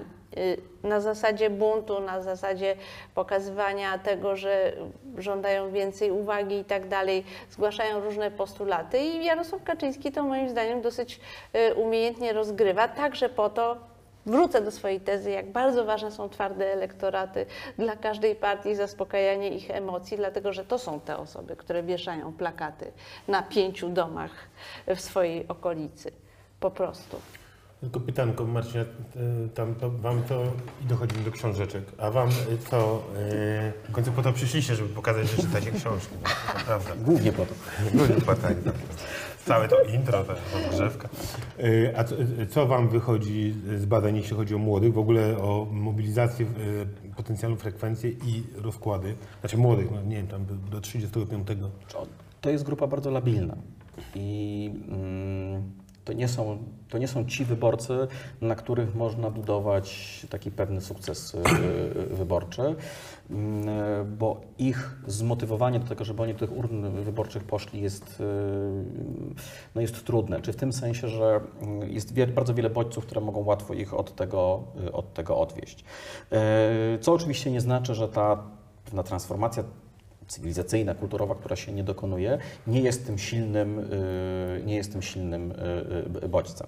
Natomiast na pewno nie jest tylko mm, tą jedną osią, która będzie ich popychała. Bo jeżeli w ogóle byśmy- mieli rysować jakieś osie kampanijne, no to mm, tą taką podstawową osią nie, nie jest tylko ten konserwatyzm, progresywizm, ale jest też poczucie pewności z jednej strony i poczucie braku bezpieczeństwa po drugiej. I to poczucie braku bezpieczeństwa, taką robiąc dużą pętlę do początku naszej, e, naszej, naszej rozmowy, jest czymś, e, czym muszą się dzisiaj zaopiekować w zasadzie wszyscy ci, którzy walczą o, o cokolwiek polskiej polityce. Co to jest brak poczucia bezpieczeństwa?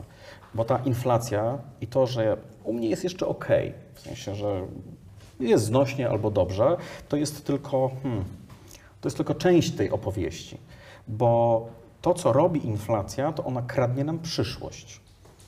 To znaczy, że my nie jesteśmy w stanie sobie zaplanować, jak to będzie wyglądało za rok, za dwa lata. I to powoduje, że my nie jesteśmy w stanie sobie zbudować takiego środowiska, że wszystko mamy zaplanowane. Nie chodzi o rozpisanie planu na karteczce, ale o takie poczucie, że mamy kontrolę nad własnym życiem i panujemy nad tą rzeczywistością. Że trzymamy kierownicę, a nie jedziemy na tylnym siedzeniu albo w ogóle w bagażniku. E, I to, o czym dzisiaj Polacy chcieliby usłyszeć, przy czym nie chodzi o to, żeby ktoś wyszedł i powiedział, słuchajcie, będzie bezpiecznie, bo w kampanii opowieść buduje się czasem przez mm, pojedyncze obietnice. To najlepszym przykładem jest Brexit. To jest idealny przykład, tak? Tam też Brytyjczycy poczuli utratę kontroli nad, własnym, nad własną rzeczywistością w związku z imigrantami. Czy ktoś mówił o tych imigrantach? No nie. Bo największym problemem deklarowanym gdzieś tam w badaniach był NHS, czyli ich służba y, zdrowia. Bo bardzo podobnie zresztą jak teraz, y, teraz się dzieje to w Polsce. Jeszcze wzmocnione przez COVID i tak dalej. Więc y, ten take back control został opisany jako, słuchajcie, weźmiemy te pieniądze z Unii, włożymy w system opieki zdrowotnej i będzie tak jak nigdzie na świecie. Tak? To jest wasz wymiar waszej kontroli. I dzisiaj takiej opowieści, takiej obietnicy, ja nie wiem w jaki sposób sformułowanej, bo to zostawmy na razie na, na boku, nie ma na polskim, yy, na polskim rynku. PiS próbuje w jakiś sposób to zrobić. Znaczy, jeżeli ja miałbym opisać taką kampanię PiSu jakoś tak obrazowo, to jest, to jest postać Jana Pawła II.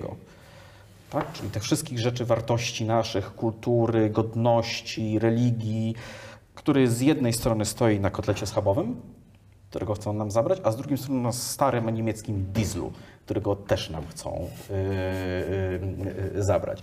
I taki konstrukt gwarantujący bezpieczeństwo kulturowe, bo Jan Paweł II, yy, naszego stylu życia, że możemy jeść mięso codziennie i jeździć tym samochodem, tak? No bo transport publiczny, usługi publiczne nie gwarantują nam pewnej swobody przemieszczania się, tak? No bo może w Warszawie super, ale jak pojedziemy kawałek dalej, to już, to już nie. I w obronie tego bezpieczeństwa, tak, na takim trójkącie zbudowanego, taka obietnica się pojawia. Czy opozycja ma taką, taką opowieść? A to już jest inna sprawa. Czy taka opo- opowieść może być spójna? No bo mam tych środowisk opozycyjnych dużo. Pewnie może. Ale czy ona została na głos wypowiedziana? Bo te, te opowieści potem, bo opozycja nie ma programu. Nie jest wołaniem o dokument, który miał, nie wiem, 150-200 stron. Kto to przeczyta? Nie. Ten, ten, ten program jest pewną obietnicą, która ma adresować lęki i potrzeby yy, wyborców, tak? agregować ich. Znowu gadam dużo, sorry. To jeszcze tylko jedna rzecz. Ci ludzie, którzy są tutaj w środku, czy ich mobilizować, czy ich nie zdemobilizować. Tu są potencjalni wyborcy PiSu, którzy pewnie nie zagłosują na opozycję, ale mogą pójść zagłosować albo zostać w domu. To jest kwestia tej obietnicy, która ich zachęci do tego, żeby wyszli, no albo będzie za słaba na to, żeby ich wyciągnąć z domu. Co prawda PiS jeszcze pomaga tym swoim wyborcom, mówiąc, słuchajcie, wiecie co, wcześniej mieliście daleko do lokali wyborczych, ale my wam tutaj takie dodatkowe otworzymy, ba, zawieziemy was jeszcze. Że być może otworzyłem jeszcze nowy wątek, ale to... No ale y, odpowiedź na pytanie była, była. Okej. Duma dostaje zaliczenie. Dziękuję bardzo. Dobra. Y, Dominika, y, Tak. najpierw proszę. Ja pokazuję książeczkę, a ty mówisz, dlaczego ją Tak, polecasz. e, to od razu się przyznaję. Tę książkę kupiłam wczoraj e, z myślą o majówce, więc e, polecam ją, e, ale jeszcze jej nie czytałam, ale myślę na kredyt, tak. Ale bardzo podobała mi się ta książka e, jego, która wcześniej wyszła w filtrach e, Anomalia, jest super. E, No i też to, że e, to ma być e, niby takie na odwrót, powrót do ram e, i lata e, Annie Ernaux, więc e, no i poza tym kocham książki o rodzinach. E, Im bardziej toksyczne, tym lepiej, więc, e, więc tak. E, więc to jest, to jest polecenie w ciemno. E, a drugie polecenie, tym razem nie w ciemno, to jest e, książka o patodeweloperce Dziury w ziemi Łukasza Drozdy. E, I to jest nie tylko o tym, jakie są śmieszne, straszne osiedla powstają w Polsce i dlaczego, ale też w ogóle o mieszkaniówce, o tym, dlaczego nie możemy mieć ładnych rzeczy i czemu politycy nie chcą wprowadzać żadnych programów mieszkaniowych, bo nikomu to się nie opłaca. E, Mam tak, wrażenie, więc- że wiem, gdzie to zdjęcie wykonano. Poka, poka. Y, To ten, A to ten, nie to jest teraz... Hongkong słynny? Hongkong, tak, tak, tak, tak. wygląda ten warszawski. Hongkong, to wyjaśnijmy, co to jest Hongkong, bo ja nie wiem, co to tylko w Warszawie, to zdaje się y, y, gigantyczny budynek na woli. Osiedle JW Construction, tak? To, to oni, No, tak oni się jest? specjalizują w takich Ileś tysięcy, bombastycznych wizjach deweloperskich. Kompaktowo. ileś tysięcy mieszkań. W środku. e, e, pan pozwoli, pani A ja, Duma. ja tak. kolejność mam ustawioną. Ach, to tak. cudo, to też. Dobrze. Mów, a ja też jestem zachwycony tym tytułem. E, To jest jazda bez trzymanki dla wszystkich tych, dla których ojciec chrzestny, film e, pozostawił jakiś ślad ich e, e, duszy. Trudno o to, żeby nie spoilerować, co jest w środku, natomiast cała książka opisuje kulisy tego, jak ten film powstawał, a te kulisy są nie mniej fascynujące niż sam film. Tam jeszcze on będzie pisze, jak powieść powstawała, te opowieści o Nie spoilerujemy. E, nie spoileruję, ale jest to absolutnie fantastyczne. Co prawda widzę, że ty masz taką bogatszą w twardych okładkach, bo ja mam paperback, także. No ale się powodzi. E, poproszę, Lema. I proszę, ty powrót do klasyki. To jest powrót do klasyki. Czyli ja jestem w ogóle wielkim fanem e, fantastyki i zawsze staram się ją e, promować. I mm, to mógł Ale być. nie w badaniach. Ha, ha, ha. Są takie badania, które zajmują się przyszłością, to są e, inste foresighty, ale nie, nie będziemy o tym mówić.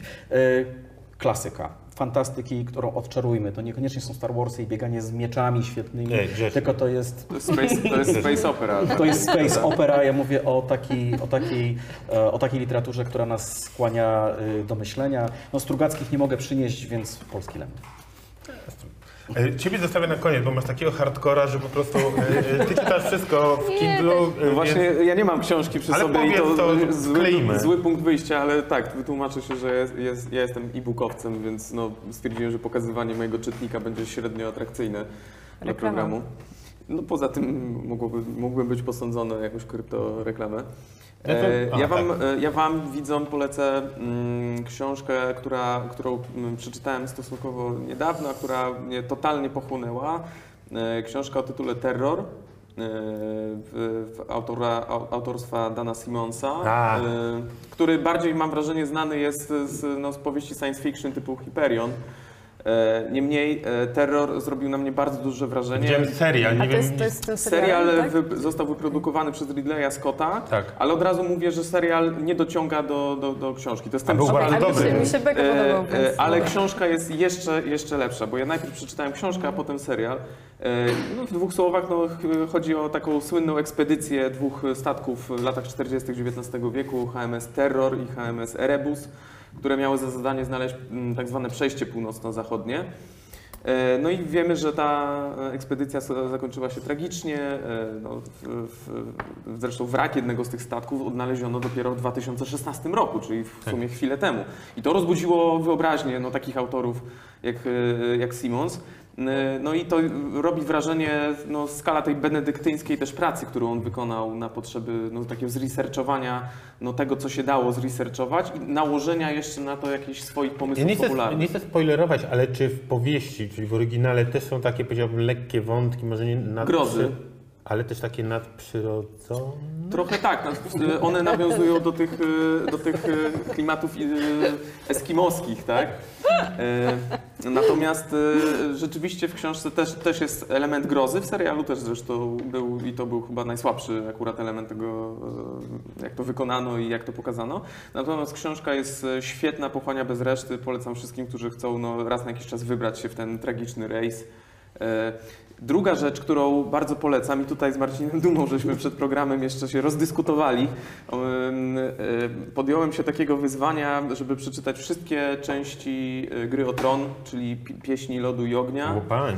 E, No to są takie solidne tomiszcza. Natomiast co więcej, i ja obejrzałem cały serial, e, który, który no w pewnym momencie e, wyprzedzając Tak. materiał książkowy no, stracił na tej jakości i to było widać. Natomiast e, bałem się, że no, nie wciągną mnie te książki, że to będzie trochę takie e, czytanie scenariusza, trochę rozwleczonego. Ale naprawdę zachęcam. Te książki są bardzo dobrze napisane literacko. George Martin ma naprawdę świetne pióro. E, Bardzo rozbudowany jest ten świat i e, zacząłem mniej więcej na początku roku. E, Na tym etapie jestem już przy tańcu ze smokami, czyli końcówce. Więc jak widać, potrafi to pochłonąć. No i cóż, no czekamy aż autor zakończy powieść, bo wiemy, że ta historia się w pewnym momencie urywa.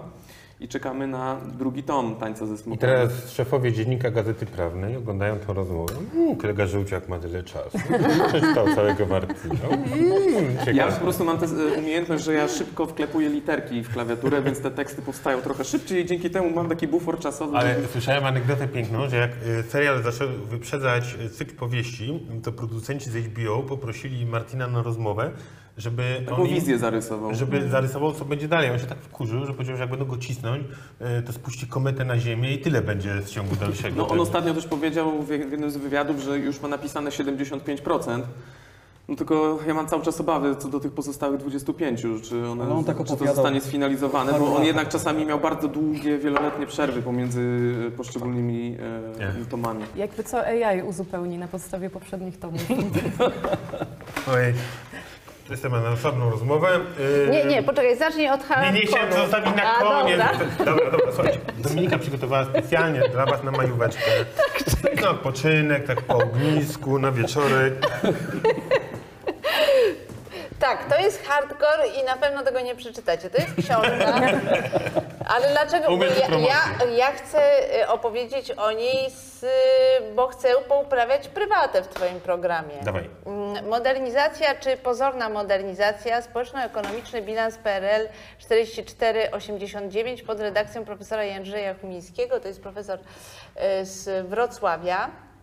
E, A prywata polega na tym, że owszem, nie przeczytacie tej książki, ale na podstawie tej książki ja zrobi, zrobiłam z profesorem Humińskim rozmowę, która o bilansie PRL-u, która jest polemiką e, z wieloma lewicowymi publicystami, którzy twierdzą, że PRL oczywiście miał mnóstwo wad, ale miał też swoje dobre strony.